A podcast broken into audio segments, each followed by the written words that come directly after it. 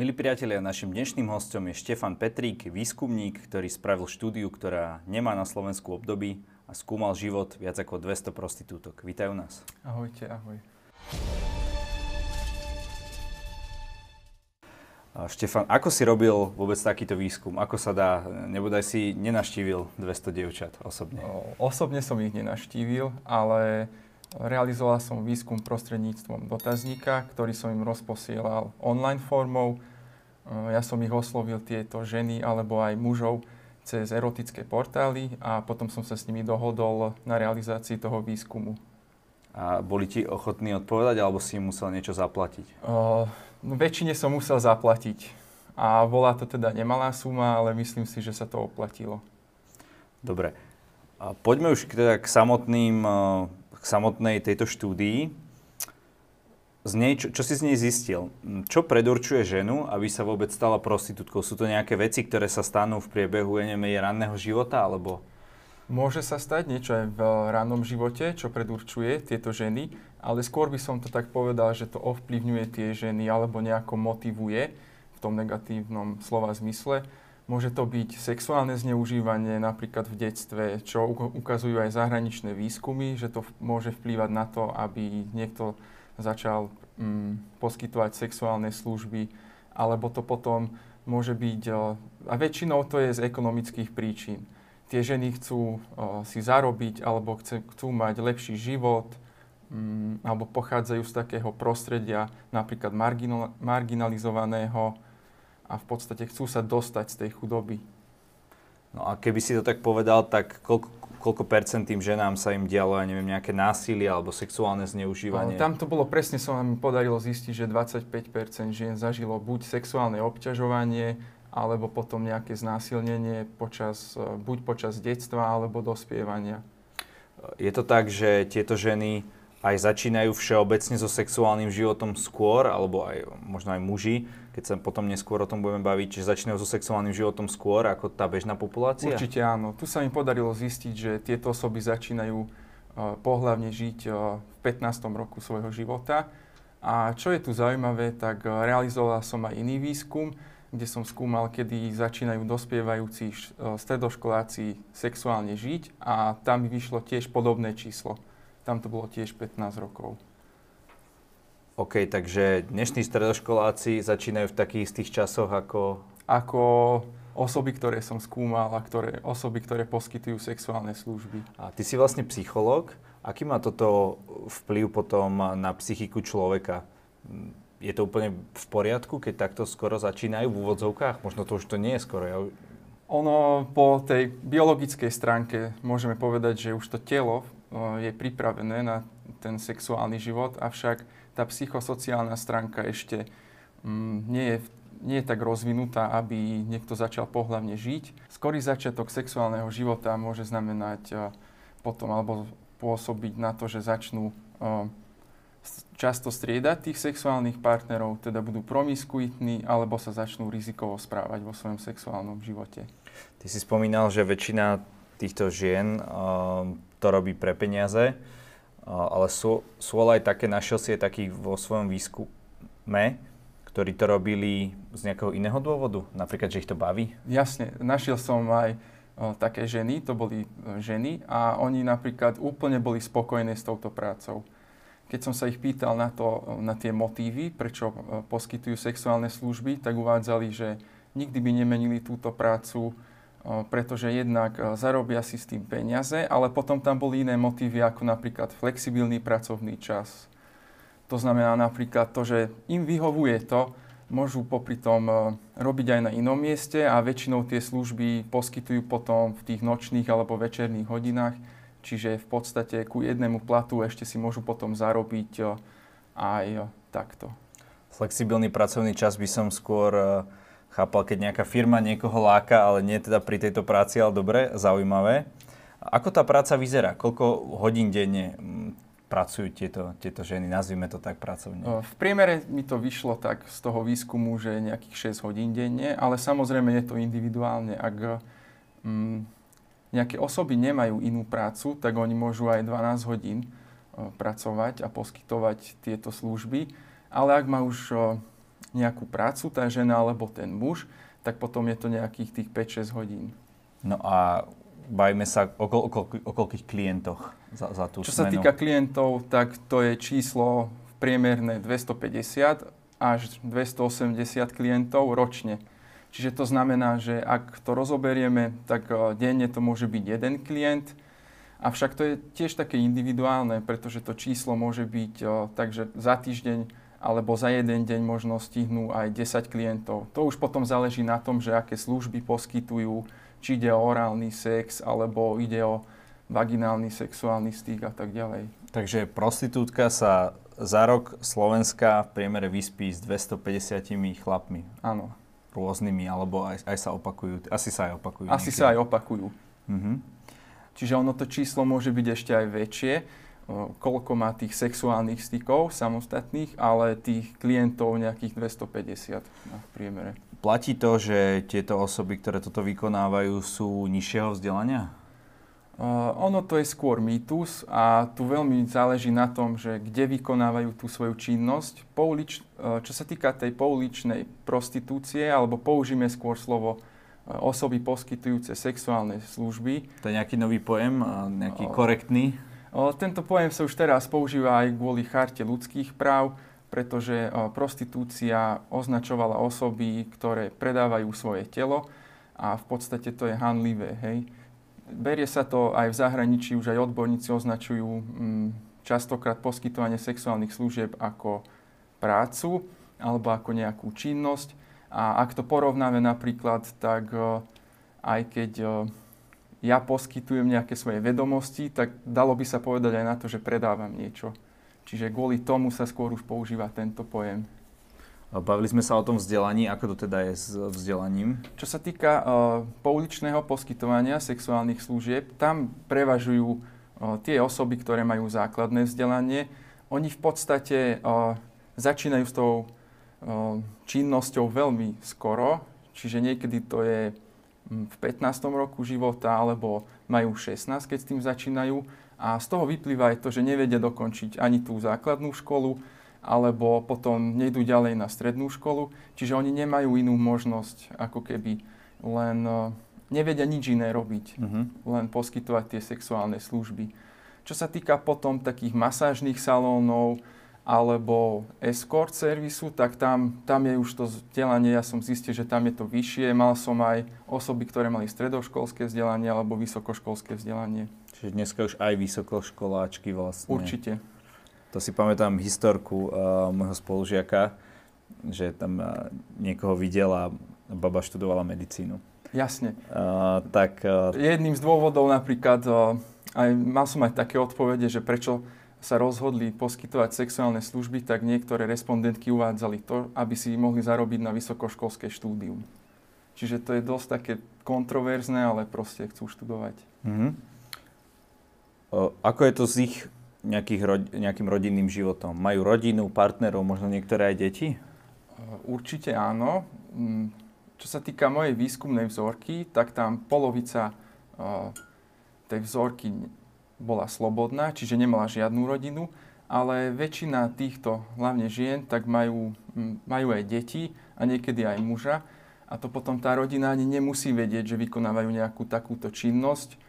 Napríklad, ak zoberieme to, že má aj nejakú o, inú prácu, tá osoba, tak môže chodiť do tej práce a potom, keď ide poskytovať tie sexuálne služby, tak si môže vymyslieť, že ja neviem, idem si privýrobiť a dokonca sa môže prezliec potom aj niekde inde a celá rodina to ani nezistí v podstate, že oni poskytujú nejaké takéto služby. Uh-huh.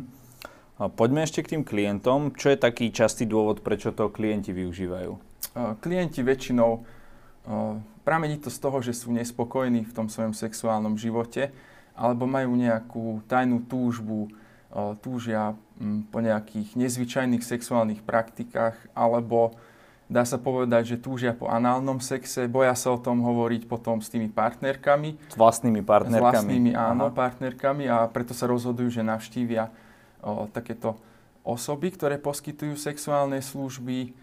Ale čo je zaujímavé, o, niekedy býva aj dôvodom to, aby sa mohli konečne s niekým porozprávať. Veľakrát sú to, žijú v toxických vzťahoch, kde sa málo komunikuje a keď zajdu ku takej osobe, ktorá poskytuje sexuálne služby, tak ona chce predať tú službu a tým pádom potom e, jasne, že sa bude chcieť s tým mužom rozprávať alebo ho pochváli a väčšinou tí muži doma nezažívajú niečo také, že ich niekto pochváli a cítia sa byť e, pri tých ženách skutočne mužom. Koľko môže byť percent e, toho styku takéhoto? Že... Iba komunikačného, áno, nazvime áno. to tak, tak to bude nejakých 30 uh-huh. To je veľmi zaujímavé. Uh, poďme na tú druhú stránku, keď sa nie teda klienti len nechcú rozprávať, ale e, robia nejaké násilnosti na tých ženách. Jasne. Toto sa ako často stáva? To sa stáva dosť často. Uh, mne sa podarilo zistiť, že len 4% e, tých uh, osôb, ktoré poskytujú sexuálne služby, nezažilo žiadne násilie. Klienti zvyknú napádať, či už fyzicky, alebo aj psychicky ponižujú um, tie osoby, ktoré poskytujú tieto služby a tam potom môžeme hovoriť e, v rámci tých fyzických útokov, e, tam sú kopance, potom nejaké facky, ale takisto je tam také dehonestovanie ako oplúvanie, hej, alebo urážanie tej osoby. Hm, čiže klienti si zmýlili Mortal Kombat. Určite. S, s takýmto niečím. Je pravda, že väčšina z takýchto osôb je drogovo závislá? A otázka je, ak teda, tak sú drogovo závislé preto, že si tým nejakým spôsobom toto kompenzujú, alebo boli už drogovo závislé predtým a týmto si na tie drogy zarábajú?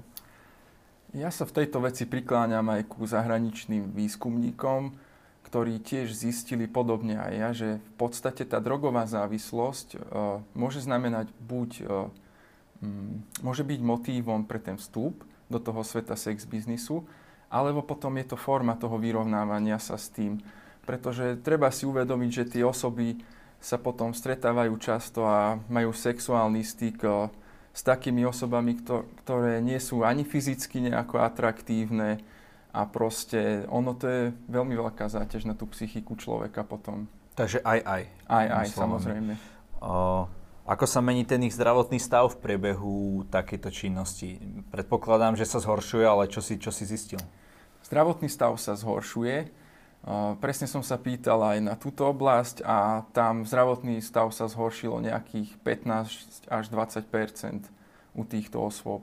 Čiže to je dosť jednoznačné a tu je potrebné si uvedomiť potom aj to, že aj ten zdravotný stav nielen po fyzickej stránke, ale po tej psychickej stránke sa zhoršuje. To znamená, že nielen majú nejaké fyzické zdravotné problémy, ale taktiež zažívajú úzkosť, depresie, majú strach, kvôli tomu, že oni nepoznajú tých klientov často a nevedia, že s kým e, idú mať ten pohlavný styk. Hm, to už je potom zrejme práca pre psychologov alebo Určite. Uh, kolegov psychiatrov. Otázka je, že či takáto žena potom vyhľadá takéhoto odborníka. V Bratislave fungujú uh, organizácie, občianske združenia, ktoré pomáhajú týmto ženám a tam robia skvelí ľudia, terénni sociálni pracovníci, alebo celý tým psychológov. Čiže oni potom e, poskytujú harm reduction a to poskytujú tým ženám na ulici. Aká je teda tak, taká bežná doba, alebo predpokladám, že sa to robí od nejakej doby od do veku, alebo sa mýlim?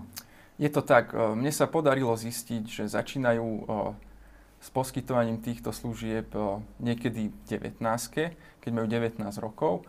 A podstate to robia nejakých tých 20 rokov, čiže do tej 40 čo je logické, pretože dá sa predpokladať, že dovtedy tá žena vyzerá ešte atraktívna a v podstate, kým si svoje telo nezničí, alebo potom tie ženy sa rozhodujú skôr vystúpiť no, z tohto sveta sex biznisu kvôli tomu, že si chcú založiť rodinu a chcú mať partnerský vzťah alebo manželstvo. Mm-hmm. Takže čo chcú vlastne tieto osoby robiť potom, keď skončia takúto činnosť? O, tu som dostal tiež veľmi zaujímavé odpovede. Väčšina si chce založiť rodinu, mať deti, byť matkou, byť dobrou manželkou a tak ďalej. Ale našiel som aj ženy, ktoré majú za cieľ, to boli zaujímavé odpovede, oni mi odpovedali, že chcú pomôcť iným ženám, aby sa vedeli dostať z tohto sveta aby si vedeli nájsť nejakú dobrú prácu. Toto, toto bola ako veľmi častá odpoveď, áno, že, že áno. si to uvedomujú, že chcú ako keby Mhm, zaujímavé. Bavili sme sa tu stále o ženách, ale vieme, že uh, takýto biznis neposkytujú iba ženy, ale aj uh, muži, prípadne uh, transrodoví ľudia. Aký, je tam nejaká zásadná zmena, čo sa týka týchto všetkých vecí, o ktorých sme sa bavili? Mm, u nás to je dosť nezvyčajné, alebo keď sa to aj deje napríklad v prípade tých mužov, tak o tom nevieme. O tom sa veľmi málo hovorí a to je tiež taký mýtus, že tieto služby poskytujú len ženy. Takisto to poskytujú aj tí muži.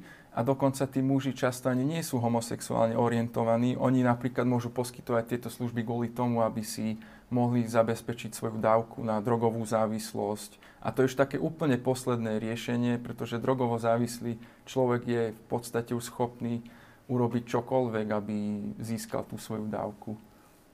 Mm-hmm. OK.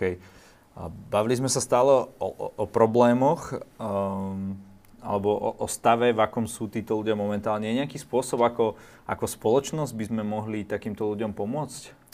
Ja si myslím, že by pomohlo určite to, ak by sme takéto osoby neodsudzovali. To je jednoznačné, pretože si musíme uvedomiť, že ide, u, ide o veľmi ťažkú činnosť alebo formu práce. Preto hovorím, že to je forma práce, už aj v zahraničí je to prijaté a skôr by sme sa mali snažiť tým, že nám pomôcť, čo robia aj tieto občianske združenia v Bratislave a inde, čo som spomínal, zlepšiť nejako ich život. To neznamená hneď to, aby uh, prestali s touto činnosťou, ale napríklad oni im poskytujú um, nejaké ošetrenie zdravotné a postupne, ak zlepšíme kvalitu života týchto osôb, tak uh, možno už potom sami sa rozhodnú, že nebudú poskytovať tieto služby. Myslíš, že by pomohli nejaké také legislatívne zmeny k nejakej registrácii takýchto povolaní alebo a tak ďalej, ako to vidíme možno v niektorých krajinách? Ono, ak by sme zakázali no, poskytovanie sexuálnych služieb, myslím si, že by to bolo skôr kontraproduktívne. Tak je to, ako sa hovorí, najstaršie povolanie. Áno, je to tak.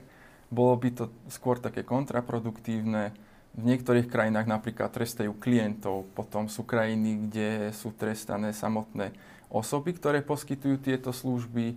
U nás je stav taký, že mm, trestané sú sprievodné znaky poskytovania sexuálnych služieb, ale nemyslím si, že by to pomohlo, ak by sme to úplne zakázali. A ty si robil aj štúdiu sexuality um, Slovákov počas koronakrízy. Tam z toho vyšlo, že ten sexuálny život uh, sa zlepšil. Vďaka čomu? Ten sexuálny život sa zlepšil, môžeme povedať, že aj vďaka lockdownu. Čiže tí ľudia v tých partnerských vzťahoch uh, boli spolu uzavretí v jednom priestore a v podstate mali viac času na seba, mali viac času na komunikáciu, mali viac času mm, na možno komunikovanie nejakých sexuálnych potrieb alebo nejakých túžieb a tak ďalej. A v podstate tým pádom sa stalo to, z mojich výskumov vyplýva, že zlepšil sa ich sexuálny život, spokojnosť, majú e, frekventovanejšie ten sexuálny styk a to ide ruka v ruke v tým, že častejšie dosahujú aj ten orgazmus mm-hmm. a mhm. potom sú celkovo um, slovenskí muži a ženy sexuálne spokojnejší. Mm-hmm. Ty sa téme sexuality venuješ už koľko, viac ako 10 rokov? Už určite viac, áno, áno. Čím ťa táto téma uh, tak fascinuje, alebo prečo, prečo práve toto si si vybral ako tvoju profesnú oblasť? Už ako 16-ročný ma to začalo zaujímať po odbornom hľadisku, nielen po tom osobnostnom. Aha, okay. Čiže vtedy som si začal kupovať prvé odborné publikácie, začal som ich čítať, študovať, potom som sa rozhodol pre štúdium tejto oblasti podstate a aj v rámci záverečných prác, seminárnych prác som sa venoval sexualite alebo poskytovaniu sexuálnych služieb a myslím si, že o sexualite je dôležité sa baviť.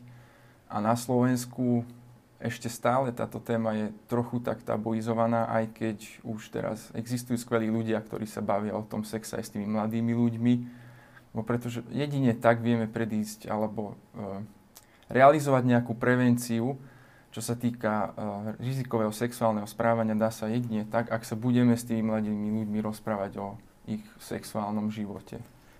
Robil si veľmi zaujímavé výskumy. Aký bude tvoj ďalší výskum?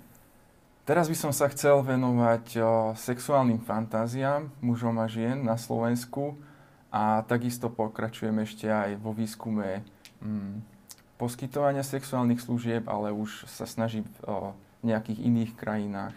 Napríklad som dohodnutý so Španielskom, s Maďarskom a potom by som chcel samozrejme porovnať tie dáta. Mhm. Čiže tak ako v tomto prípade možno chceš odtabuizovať tie rôzne, Áno. Uh, dajme tomu, neortodoxné uh, sexuálne tak. praktiky. Štefan, ako vieš, každý v našej relácii môže na záver dať nejaký odkaz našim divákom. Nech sa páči. Čiže odkazujem vám, sledujte Startitab a ešte by som mal pre vás jeden taký odkaz. Uh, sny sú na to, aby sa splnili. A tvoj sen je teda spraviť čo najviac takýchto výskumov? Čo najviac alebo... takýchto výskumov a venovať sa týmto výskumom. Ďakujeme ti za rozhovor. Veľmi pekne ďakujem. Ahojte.